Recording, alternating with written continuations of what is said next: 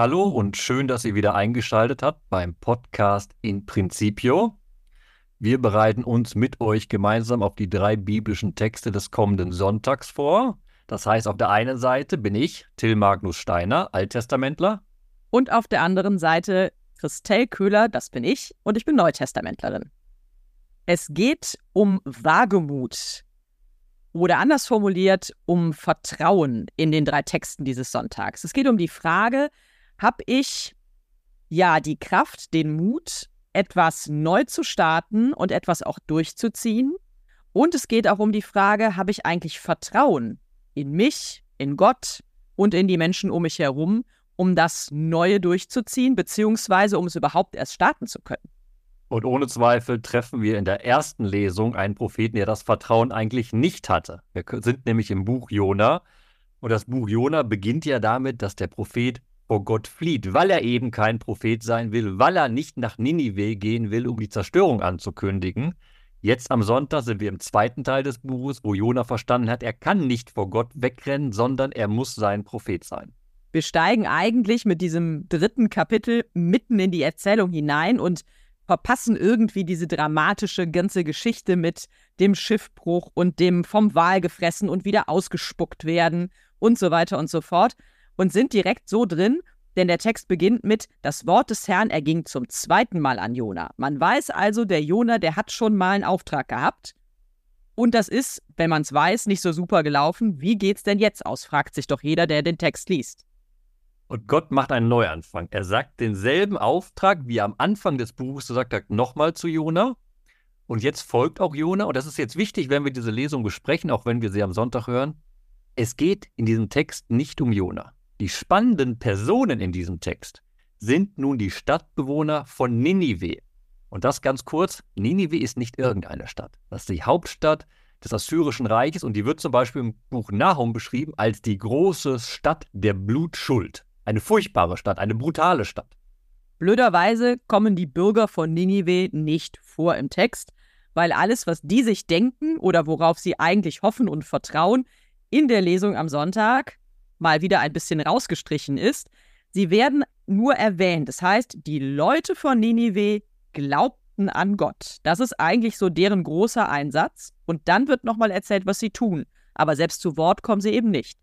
Und das ist nicht selbstverständlich. Dieser Satz, und die Leute von Ninive glaubten, also Entschuldigung, wir sind hier nicht in einer israelitischen Stadt. Wir sind im Assyrischen Reich, in der Hauptstadt, so möchte es uns der Narrativ deutlich machen, einer feindlichen Stadt eigentlich, wo jetzt ein Prophet des Gottes Israels auftaucht und den Leuten verkündet, mitten in ihrer Stadt, mitten in ihrer Stadt, noch 40 Tage und Ninive ist zerstört. Jetzt versteht man dann doch auch so ein bisschen, warum der Jonah beim ersten Mal gesagt hat, danke, aber ohne mich und die Flucht ergriffen hat. Denn das ist jetzt eher ein bisschen Himmelfahrtskommando. Als Prophet eines fremden Gottes, eigentlich fast eines feindlichen Gottes, könnte man sagen, denn es ist ja nun ein Volk, das die Assyrer bedrohen als dieser Prophet da in eine Stadt hineinzugehen und zu sagen, so Leute, wenn ihr euch jetzt mal ein bisschen verändert, dann geht es vielleicht auch für euch nochmal gut aus. Beziehungsweise verändert euch doch überhaupt erstmal, eigentlich ohne zu sagen, was dann passiert. Jetzt gibt es mehrere Möglichkeiten. Die Stadt Ninive hätte sagen können, ein Verrückter, den ignorieren wir. Oder ein Verrückter, den sperren wir ein. Aber sie machen das Radikale, was wir gerade schon zitiert hatten. Sie glaubten dem Prophet. Das möchte uns der Narrativ erzählen. Und vielleicht noch ganz kurzer Hinweis: Wir sind hier nicht bei, einem, äh, bei einer historischen Darstellung, sondern wir sind hier bei einer sehr, sehr interessanten Kritik an Israel selbst. Weil wir haben nämlich zum Beispiel im Buch Jeremia den typischen Vorwurf, ich habe euch den Propheten geschickt und ihr habt nicht gehört. Und jetzt erzählt uns das Buch Jona auf einmal, dass das verfeindete Volk, diese Großmacht, die hören aber auf den Gott, den Gott Israels ein ja durchaus bekanntes biblisches Motiv, das wir auch im Neuen Testament immer wieder aufgeführt sehen, nicht zuletzt in dem, dass der Prophet in seinem eigenen Land nichts gilt, das wortwörtlich auch aufgenommen wird, dieses Bild. Hier also Jona, der fremde Prophet, der mit seinem Wort, er sagt tatsächlich ja nur diesen einen Satz erstmal und der ist ziemlich radikal. Ich lese ihn einfach mal vor. Noch 40 Tage und Ninive ist zerstört. Kein Vorspiel, nichts danach, noch 40 Tage und Ninive ist zerstört. Jetzt kann man natürlich logisch fragen, wenn Gott die Stadt direkt zerstören möchte, warum noch 40 Tage? Natürlich sind 40 Tage die 40 Tage des Regens, bei der Sintflut die 40 Tage, wo der Prophet Mose auf dem Berg war, eine schöne biblische Zahl. Aber wenn Gott wirklich diese Stadt zerstören will, warum zerstört er sie nicht einfach? Diese Frage scheinen sich offensichtlich auch die Bewohner von Ninive gestellt zu haben, zumindest innerlich. Und offenbar war da in ihrem Kopf so diese Möglichkeit, diese ja, dieses kleine Türchen, was sie gesehen haben, naja, also die Stadt wird zerstört, aber da heißt es noch 40 Tage. Das heißt, es gibt so eine Art Countdown. Es gibt eine Zwischenzeit zwischen dem, dieser Ankündigung und dem, dass Gott die Stadt zerstört. Und deswegen taucht in deren Kopf plötzlich so ein vermeintliches Hintertürchen auf. Man kann quasi sehen im Text, wie die Leute anfangen zu denken und sich sagen, vielleicht ist es ja doch nicht so. Vielleicht sind die 40 Tage genau die Zeit, die wir haben, damit sich was verändert. Und das Hintertürchen steht sogar im Text, nur wir lesen es leider nicht. Das steht ja genau in Vers 9. Da sagen sie, wer weiß, vielleicht reut es Gott wieder und er lässt ab von seinem glühenden Zorn, sodass wir nicht zugrunde gehen. Sie lassen sich ein auf ein Wagnis und die Hoffnung, vielleicht gibt es doch noch eine Chance. Und sie lassen sich sogar im Text ein auf dieses Wagnis, bevor sie das vielleicht äußern. Das finde ich ist nämlich brillant in der Erzählung, den Vers haben wir nicht mit dem vielleicht, aber wir haben eben schon gehört, also Jona sagt noch 40 Tage, Nineveh ist zerstört und dann heißt es sofort, und die Leute von Nineveh glaubten Gott, sie riefen ein Fasten aus und alle, groß und klein, zogen Bußgewänder an. Also sie hören es und sie reagieren sofort und erst dann denken sie sich, naja, vielleicht ist da ja auch noch dieses Hintertürchen. Also es ist nicht die Idee des Hintertürchens und dann, ja, mache ich irgendwas anderes, sondern es ist eine sofortige Veränderung, die in denen stattfindet, nachdem sie die Botschaft hören. Und dieses Hintertürchen ist im Hebräischen, also der Sprache, in der der Text geschrieben wurde, auch angelegt. Leider lesen wir das nicht mehr im Deutschen. Dort heißt es in den Worten Jonas, noch 40 Tage und Ninive ist zerstört. Das hebräische Wort, was hier mit zerstört wiedergegeben ist, bedeutet auch zerstört. So wird es zum Beispiel benutzt bei der Geschichte um Sodom und Gomorra. Da wird auch zerstört. Mit diesem Wort genau, Hafach. Aber Hafach, das hebräische Wort, bedeutet auch wandeln, auf den Kopf stellen, auch metaphorisch. Beim Buch Jeremia heißt es nämlich genau einen Sinneswandel vollziehen. Ninive wird vielleicht, genau dieses vielleicht hier, einen Sinneswandel vollziehen. Und dann wird Gott eben diese Stadt nicht zerstören.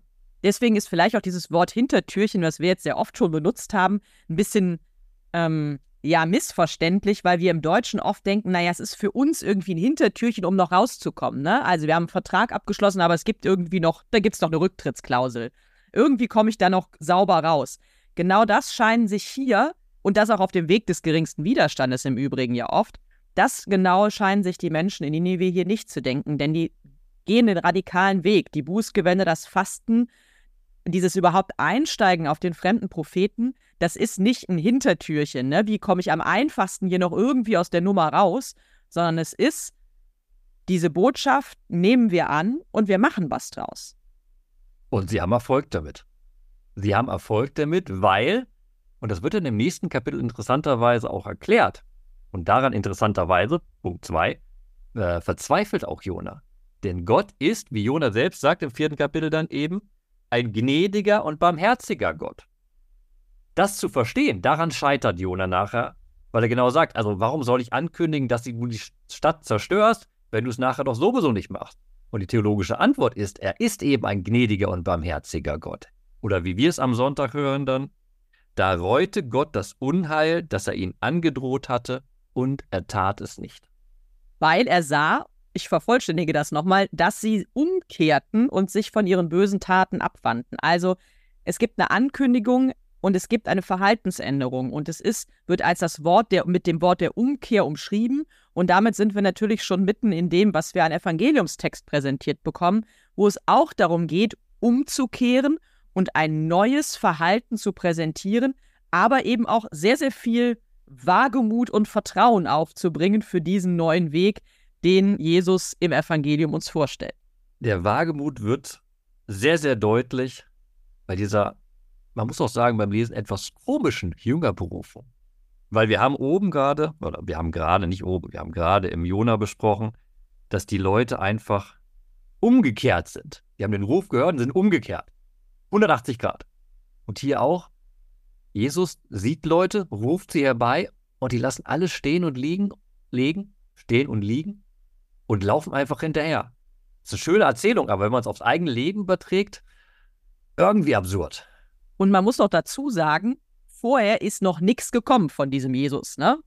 Der ist zu Johannes, dem Täufer, gegangen, der hat sich taufen lassen, der hat noch kein Wort gesagt. Das Einzige, was passiert ist, ist, dass bei seiner Taufe, wir erinnern uns an den letzten Sonntag, der Himmel aufgegangen ist und tatsächlich Gottes Stimme spricht, du bist mein geliebter Sohn. Das ist passiert, aber Jesus hat noch kein Wort gesprochen. Und am letzten Sonntag hatten wir im Johannesevangelium eben ganz deutlich, Johannes der Täufer sagte seinen Jüngern, guck mal, seht, das Lamm Gottes ist da. Die werden hingewiesen. Andreas sagt zu seinem Bruder, guck mal, wir haben den Messias gefunden. Er wird hingewiesen auf ihn. Hier ist kein Hinweis, hier ist kein Vertrauensvorschuss durch eine andere Person, der man glaubt. Hier ist einfach der reine Ruf Jesu und die reine Nachfolge. Aber eben erst nach dem einen Satz, den er vorher predigt. Da heißt es nämlich, ähm, die Zeit ist erfüllt, das Reich Gottes ist nahe. Und auch das ist irgendwie erzähltechnisch super eingebunden. Es heißt am Anfang dieses Evangeliumstextes am Sonntag, nachdem Johannes ausgeliefert worden war. Also die Zeit dieses Johannes, des Vorläufers, des Manns in der Wüste, die ist vorbei. Und nun beginnt die Zeit Jesu. Also auch sprachlich merkt man das schon. Der ist, geht nach Galiläa und dort verkündet er genau das, was ich gerade zitiert habe. Die Zeit ist erfüllt, das Reich Gottes ist nah. Als wäre es so einfach und als wäre, könnte man in diesem einen Satz auch schon alles aussagen. Das ist ja auch die Idee des Satzes bei Marx. Er möchte ganz präzise am Anfang sagen, worum geht es. Und das, was Jesus da verkündet, erinnert doch ein bisschen auch an wieder die erste Lesung. Die Zeit ist erfüllt, das Reich Gottes ist nah. Die Zeit ist erfüllt, ist erstmal auch im perfekt ausgerückt der Vergangenheitsform. Das ist jetzt beschlossen. Gleichzeitig, das Gottesreich ist nah, aber immer noch Zukunft. Also sozusagen eine Zwischenzeit wird eingefügt, wie diese 40 Tage, die die Nineviten noch hatten. Und bei beiden, der Vers geht ja weiter, geht es um die Frage der Umkehr. Denn Jesus verkündet, nicht nur die Zeit ist erfüllt, das Reich Gottes ist nahe, sondern er ruft auch wie Johannes der Täufer, kehrt um und glaubt, beziehungsweise glaubt an das Evangelium. Das ist die Idee, dieses Umkehren und Glauben, und das meint ja nichts anderes als Vertrauen auf diese Botschaft, das ist im Prinzip die Voraussetzung, die Grundlage, um diese neue Zeit, die dann kommt nach der Zwischenzeit, diese neue Zeit, an dieser Zeit teilzunehmen, beziehungsweise auch richtig gestimmt in diese Zeit einzusteigen. Also in diese Zeit, in der jetzt erstmal Jesus da ist und das Reich Gottes verkündet und die Zeit, die es dann auch braucht, bis dieses Reich Gottes wirklich zur Durchsetzung kommt. Also am Ende der Zeit, wenn, wenn tatsächlich das Reich Gottes ganz anbricht. Da braucht es genau diese Umkehr und den Wagemut, an dieses Evangelium zu glauben. Der Begriff der Umkehr ist interessant hier. Wir hatten bei der Lesung aus dem Buch Jona eben klar gesehen, okay, wir haben eine sündige Stadt und die Bürger kehren um von der Sünde weg. Jetzt haben wir den Aufruf am Anfang von Jesus, kehrt um und glaubt. Aber dann die Berufungen sind in dem Sinne keine Umkehr. Es wird nicht gesagt, dass sind große Sünder unterwegs und die drehen sich jetzt um und kommen, sondern hier ist dieses kehrt um anders zu verstehen als ein radikaler Einschnitt, ein radikales Ereignis, das verändert das Leben um 180 Grad, beziehungsweise aus dem Alltag herausgerissen, beginnt das Leben in dieser Zwischenzeit, das Leben im Angesicht des kommenden Reich Gottes. Und wir haben jetzt eigentlich schon sehr viel gesagt über den Wagemut, der irgendwie mit der Entscheidung verbunden ist, sich auf Jesus einzulassen. Ich finde allerdings auch, dass Jesus ein bisschen wagemutig, vielleicht sogar fast ein bisschen blauäugig hier in dieser Szene ist, also im zweiten Teil des Evangeliums. Denn der geht am See von Galiläa entlang, er sieht Simon und Andreas, die werfen irgendwie ihre Netze aus, der hat die noch nicht erlebt, sie haben ihn noch nicht erlebt, er sieht da einfach nur zwei Fischer. Keine Ahnung, was die sonst so auf dem Kasten haben, wie die sich verhalten, gute Manieren, schlechte Manieren, können die überhaupt einen Satz gerade aussagen. Und der geht zu denen und sagt, kommt her, mir nach. Und dann auch noch, ich werde euch zu Menschenfischern machen. Also Jesus hat einen unglaublichen Mut, ein unglaubliches Vertrauen, in diese beiden, denen er begegnet, die er in ihrem Alltag nur ganz kurz erlebt hat. Und er sagt, mit euch beginnt hier was Großes, mit euch beginnt was Neues, nämlich diese erfüllte Zeit, an der ihr selber auch teilhaben werdet. Das fasziniert mich in einem Aspekt, nämlich Markus führt ja bewusst Jesus als Gottes Sohn ein. Und wir haben vom Anfang an direkt die Idee, dass dieser Gottessohn nicht alleine handelt, sondern er vertraut auf Menschen, beziehungsweise hier auf, Entschuldigung für den Begriff, aber Standardmenschen. Fischer sind so nicht arm, nicht reich, laufen in Galiläa rum, gerade am See da oben sind unterwegs. Und er beruft diese Menschen und sendet sie ja nachher auch aus. Also vertraut darauf, dass diese Menschen sein Evangelium weitertragen, ohne irgendwelche Voraussetzungen geschaffen zu haben, sondern er beruft sie einfach. Und sie tun ja genau das, zumindest erstmal. Sie kommen und gehen ihm nach. Denn es heißt dann ganz lapidar und sogleich ließen sie ihre Netze liegen und folgten ihm nach. Als wäre es nix.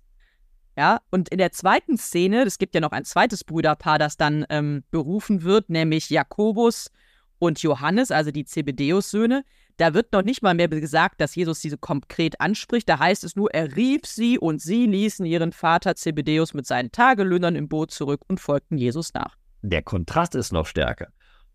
Bei der ersten Berufung wird ja noch irgendwie ein Argument oder eine Zukunft vorausgesagt. Ihr werdet Menschenfischer.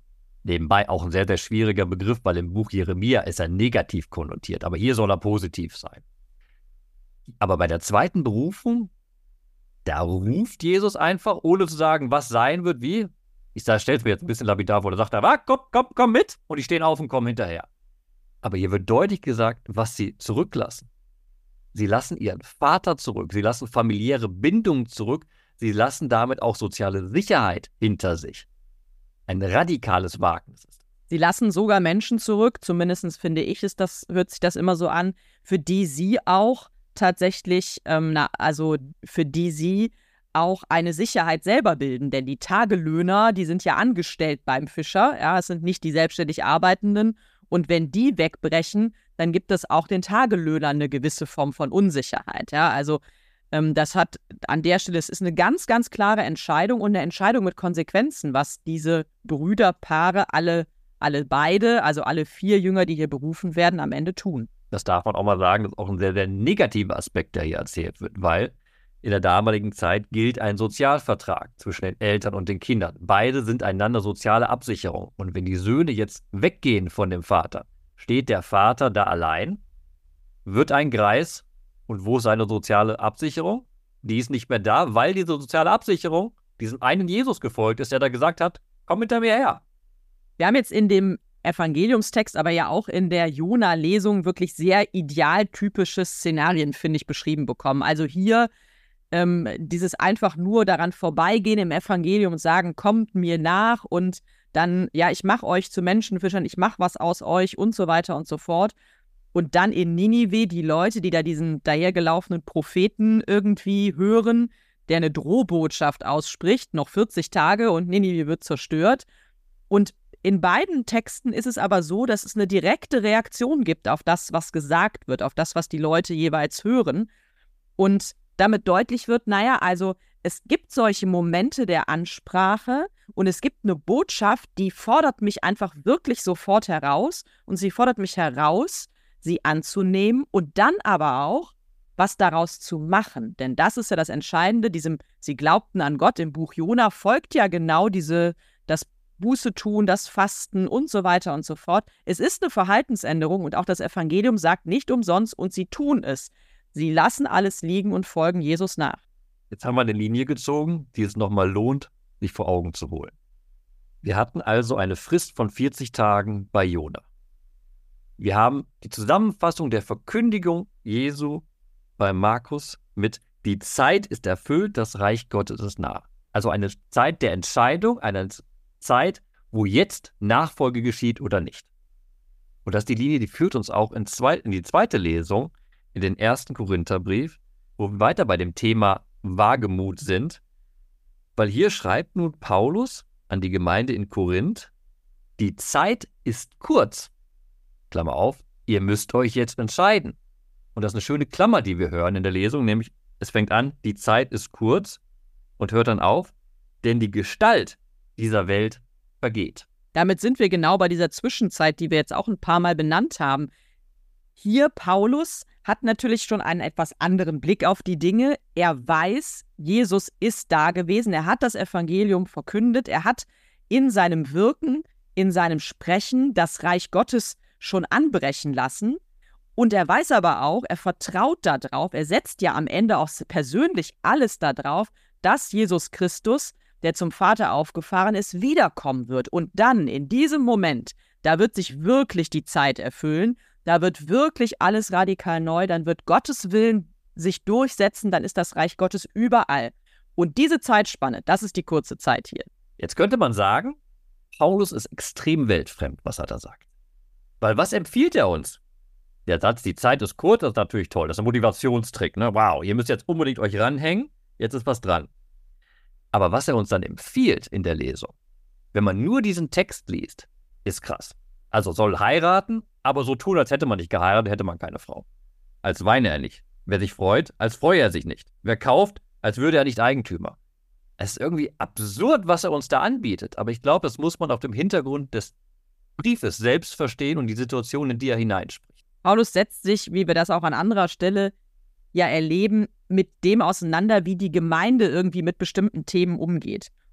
Und an dieser Stelle geht es Paulus tatsächlich sehr konkret darum, ähm, wie gehe ich denn jetzt mit der Erkenntnis und der getroffenen Entscheidung, damit sind wir bei den ersten beiden Texten, auf die wir geschaut haben, wie gehen wir mit dieser Entscheidung um? Und wie gehe ich auch damit um, wenn vermeintlich die Zeit ja doch noch ein bisschen länger dauert? Ne? Denn auch die Gemeinde in Korinth hat jetzt festgestellt, okay, es sind jetzt schon mal irgendwie so 20, 30 Jahre vergangen und irgendwie ist Jesus noch nicht wieder da.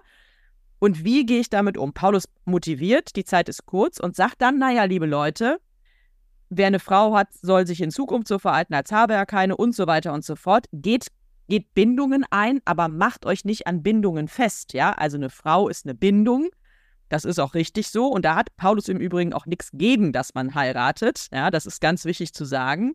Aber die Frage ist, worauf fokussiere ich mich und was hält mich? Und wenn es zum Entscheidungspunkt kommt, wie verhalte ich mich dann? Halte ich dann zu der Frau oder halte ich zu meinem Glauben, um es mal sehr, sehr extrem an der Stelle zu sagen? Ich habe mir den Begriff innere Unabhängigkeit dazu geschrieben, um das zu verstehen. Weil gerade der Aspekt mit dem, daher soll, wer eine Frau hat, sich in Zukunft so verhalten, als habe er keine, der stößt natürlich bei jedem Menschen auf, der verliebt ist, der verheiratet ist, der Familie hat, Natürlich ist das ein Wert und ich würde natürlich niemals meine Frau vor einen Zug stoßen, um Jesus nachzufolgen, muss mal ganz platt zu sagen. Ne? Aber, das hast du richtig gesagt, Paulus redet ja nicht schlecht über die Ehe. Er sagt kurz vorher sogar, dass Ehe und Ehelosigkeit beides Gnadengaben sind, die Gott gibt. Das heißt, auch der Text, den wir am Sonntag hören, sagt ja nicht, heiratet nicht. Geht ruhig diese Bindung ein, aber bleibt in allen Bindungen, die ihr in dieser Welt schafft, immer doch frei weil ihr wisst, das Reich Gottes ist nahe. Ihr lebt mit der Perspektive auch in eurer Ehe, wenn ihr mit eurem Ehepartner zusammen auf dieses Reich Gottes zugeht, immer mit dem Blick auf dieses Reich Gottes. Vielleicht nehmen wir den vorletzten Satz nochmal auch als ein Beispiel, was nicht ganz so emotional ist oder persönlich wie das mit der Frau. Da heißt es ja, wer kauft, der solle sich so verhalten, als würde er nicht Eigentümer. Wenn ich etwas kaufe, bin ich Eigentümer. Aber die Frage ist, ist dieses Eigentum alles, an das ich mein Herz hänge? Und jetzt hört ihr schon raus, ja, ich spiele an auf einen Vers aus dem Evangelium, ja, also wo, wo hängt dein, dein Herz? Und das ist eben genau die Frage, woran mache ich mich fest? Und du hast dieses Wort von, von der inneren, ich, ich habe mir dazu geschrieben, innere Distanz, du hast es eben, glaube ich, selber ein bisschen anders formuliert, benutzt. Es ist eine Form auch eines Abstraktionsvermögens, dass ich die Dinge zwar habe und nutze und mich durchaus auch in der Welt freue, aber dass ich mich nicht daran festmache. Und ähm, das finde ich total spannend, weil der Paulus damit eigentlich ein Modell aufnimmt, was sehr populär war zu seiner Zeit, nämlich die Philosophie der Stoa, die tatsächlich auch sagt, naja, man findet eigentlich nur eine richtige Seelenruhe, wenn man sich eben nicht an den Dingen so festmacht, sondern so eine gewisse Distanz zu den Dingen auch einnehmen kann. Sehr modern eigentlich auch. Absolut. Und das, was du gerade gesagt hast, wird auch sehr, sehr deutlich, wenn man dann in Vers 32 liest, wie es weitergeht, weil er sagt eben, ich wünsche aber, ihr werdet ohne Sorgen. Genau durch diese Abhängigkeit von bestimmten Sachen komme ich einen Sorgenmechanismus rein. Und Paulus wünscht auch uns, dass wir frei von diesen Abhängigkeiten sind, die Sorgen verursachen. Wir müssen uns natürlich sorgen um unsere Familie, um unsere Ehepartner. Aber die Sorge bekommt eine ganz andere Richtung, wenn man eben gemeinsam auch als Familie auf dieses Reich Gottes guckt, das auf einen nahe kommt. Und das finde ich äh, sehr schön, wenn man nochmal diesen kurzen Satz liest. Wer sich freut, als freue er sich nicht. Und vorher, wer weint, als weine er nicht. Weil an einer anderen Stelle sagt Paulus, ich glaube im Römerbrief sagt er, weint mit denen, die weinen. Ist nicht eure Sorgen, aber seid empathisch, leidet mit. Also es geht nicht darum, dass man absolut empathielos durch die Gegend rennt, sondern alle Gefühle, ab, alle Abhängigkeiten in dieser Welt neu verortet im Angesicht eben dieser einen Aussage, die Zeit ist kurz. Und das ist keine, kein erhobener Zeigefinger, die Zeit ist kurz, sondern gleichzeitig auch eine Verheißung. Die Zeit ist kurz, bis das Reich Gottes euch wirklich zukommt. Damit machen wir nochmal fast einen Sprung zurück in diese ganzen adventlichen Texte, wo wir ja auch viel darüber gesprochen haben, dass es um eine Form der Wachsamkeit geht oder die Texte am Ende des vergangenen Lesejahres. Eine Wachsamkeit, ein, ein, eine Aufmerksamkeit, die aber nicht bedeuten, ständig irgendwie ähm, senkrecht dazustehen und überhaupt nicht mehr zur Ruhe zu kommen, sondern tatsächlich zu gucken, wofür habe ich denn Sinn? Also wofür habe ich einen guten Sensus? Was kann ich aufnehmen? Aber auch, womit verdaddle ich vielleicht meine Zeit oder worauf fokussiere ich mich vielleicht falsch? Also wenn ich mehr damit verbunden bin oder mehr damit zu tun habe, meine, meine ganzen Häuser zu sortieren, ja, wie bei Monopoly oder so, dann ist es genau das, so soll man sich eben nicht verhalten. Wenn ich das aber nutze und zum Beispiel diese Häuser nutze, um sie anderen zur Verfügung zu stellen, wenn ich sage, naja gut, ich mache etwas draus, aber nicht nur, äh, also ich bin damit nicht den ganzen Tag quasi beschäftigt, dann ist es was anderes. Ich soll mich nicht gefangen nehmen lassen von den Dingen und auch nicht von äh, Menschen, von hoher Emotionalität etc. Da haben wir wieder einen schönen Bogen in die Erstlesung aus Evangelium, weil wir können ja fragen, von wem wird sich da abhängig gemacht? Die Nineviten machen sich komplett in ihrem Schicksal nun abhängig von Gott und wenden sich ihm zu. Und die Berufenen im Evangelium, ja, die sagen so, ich hänge mein ganzes Leben jetzt an diesen einen Jesus, der mich ruft, weil ich glaube, es ist wahr, was er sagt, das Reich Gottes ist nah. Es ist auch immer das Vertrauen darauf, dass am Ende Gott, Gottes Botschaft, ob es der Prophet ist, ob es der Apostel Paulus ist, ob es Jesus selbst ist, der es ausspricht, dass diese Botschaft Gottes eine treue Botschaft ist. Eine Botschaft auch ist, die tatsächlich geprägt ist von Worten wie Langmut, von Erbarmen, von Güte. Das kommt ja auch in dem Jona-Text zum Ausdruck. Also es geht um einen verlässlichen Gott. Wenn der sagt noch 40 Tage, dann meint er eben auch nicht morgen. Und wenn es heißt, die Zeit ist kurz, heißt es auch nicht, ihr müsst unendlich lange warten, bis sich wieder was tut. Also, das ist eben auch etwas, was dann diesen Wagemut vielleicht ein bisschen erklärbarer macht, der deutlich macht, es geht am Ende auf ein Vertrauen in Gottes Kernaussage. Die muss ich zwar erst ein bisschen entdecken, aber wenn ich sie dann, wenn mir jemand hilft, sie zu entdecken, dann kann ich mich da auch ganz drauf stützen. Und der Hintergrund dieses Wagemuts, den du gerade beschrieben hast, womit du schön auch in die drei Texte zusammengefasst hast, ist ja genau das zweite Thema, was jetzt immer wieder angeklungen ist, dass wir in einer Zwischenzeit leben. Das hört sich jetzt komisch an. Zwischenzeit ist jetzt kein Alltagsbegriff. Aber wir hatten es ja vorhin angesprochen. Bei allen drei Texten ist eben ein Zeithorizont angegeben. Eine Zeit, in der man sich eben entscheidet, in der man mutig ist, beziehungsweise in der man Vertrauen auf etwas schafft, um voranzugehen. Und das ist so ein bisschen für mich auch die Botschaft dieses Sonntags, zu sagen, jetzt ist die Zeit erfüllt, jetzt ist eine besondere Zeit, in der ich für mich gefragt bin, wovon mache ich mich abhängig in dieser Welt und wohin gehe ich wirklich? Und das ist für mich selbst die Brücke direkt zu meinem Vers, den ich mitnehmen möchte am Sonntag schon. Denn wir hatten gerade über diesen Begriff der inneren Abhängigkeit gesprochen, den ich eingeworfen hatte. Und als Christ auch wenn der Alltag vielleicht oft anders läuft, sagen wir ja, wir machen unser Leben abhängig von dem, von dem wir das Leben geschenkt bekommen. Und das ist ein Wagnis. Das haben wir auch oft jetzt besprochen. Und so ein Wagnis möchte natürlich eine Motivation haben. Und ich finde beim Lesen der ersten Lesung eine unglaublich tolle Motivation für mein Gottesbild. Ich hatte vorhin einleitend gesagt, Jona verzweifelt an dem Gott, den er selbst beschreibt als ein gnädiger und barmherziger Gott, langmütig und reich an Huld. Das ist natürlich schon Motivation an sich genug. Aber der Text am Sonntag sagt, dass es Gott reut. Jetzt kann man direkt sagen, wow, Gott Roy, das ist so menschliche Sprache. Ist das wirklich Gott? Da kann man sagen, ja und nein. Und da möchte ich einen kurzen Sprung wagen ins Hebräische, weil das nämlich mein Anknüpfungspunkt ist für diese Woche, das mitzunehmen und zu durchdenken. Weil man könnte auch übersetzen, da holte Gott tief Luft. Er atmete einmal durch, als hätte er eine Anspannung gehabt, diese 40 Tage. Was kommt jetzt? Und dann wird aus dieser Anspannung nun sein Langmut, sein Luftholen, sein Zorn geht ab und er freut sich über die Umkehr, die passiert.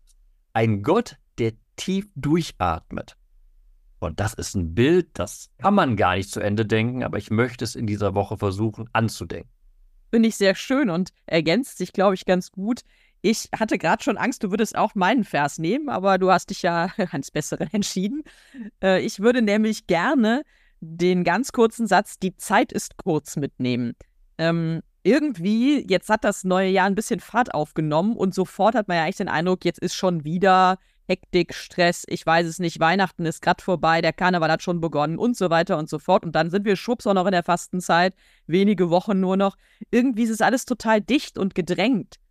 Und das scheint erstmal sich auch so anzuhören hier beim Paulus. Die Zeit ist kurz, ja, fast so, als müsste man jetzt ganz, ganz viel reinpacken in die Zeit. Aber er sagt ja gerade, nee, macht das nicht.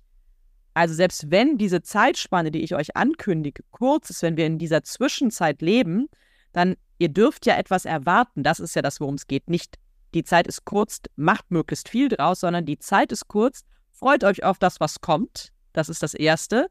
Also eine Erwartung auch trotzdem weiterhin zu haben, aber auch zu sagen, und jetzt lasst euch die Zeit nicht rauben durch irgendwelche Zeitfresser, sondern bewahrt in dieser Zeit, die ihr nutzt, natürlich, es braucht auch eine Entscheidung, die Zeit zu füllen, aber bewahrt euch irgendwie so eine gesunde Distanz auch zu den Dingen und zu dem, was euch zu vereinnahmen droht, damit ihr die Chance habt, diese neue Zeit, diese kurze Zeit wirklich für euch zu nutzen und auch immer wieder neu zu entdecken. Und das finde ich ist äh, für mich jetzt gerade noch in, in, diesem, in dieser Anfangsphase des Jahres, für der auch ein bisschen eine Zwischenphase ist, zwischen eben der Art Weihnachtszeit und dann jetzt auch dann dieser kurzen Phase im Jahreskreis eine ganz gute Motivation zu sagen, ja, also jetzt ist, sind wir im Moment mal im, im Kirchenjahralltag und irgendwie im normalen Alltag wieder drin. Wie gelingt es denn, nicht ständig nur auf die Kürze der Zeit zu schielen, sondern die Zeit im Blick zu behalten und trotzdem auch ein bisschen aus den Dingen zurückzutreten? Herzlichen Dank für deinen Bibelvers und diesen wunderschönen Gedanken, Christelle. Und jetzt freuen wir uns, wenn ihr mit uns euren Bibelvers und eure Gedanken dazu teilt. Den Link findet ihr unten in den Show Notes. Und vielleicht wollt ihr auch Bekannte und Freunde darauf hinweisen, dass man mit unserem Podcast mal in der Woche 30 Minuten innehalten kann in dieser hektischen Zeit und sich einfach mit biblischen Texten beschäftigen kann und mit anderen Bibelgedanken und Bibelverse teilen kann. Viel Freude euch beim Bibelentdecken.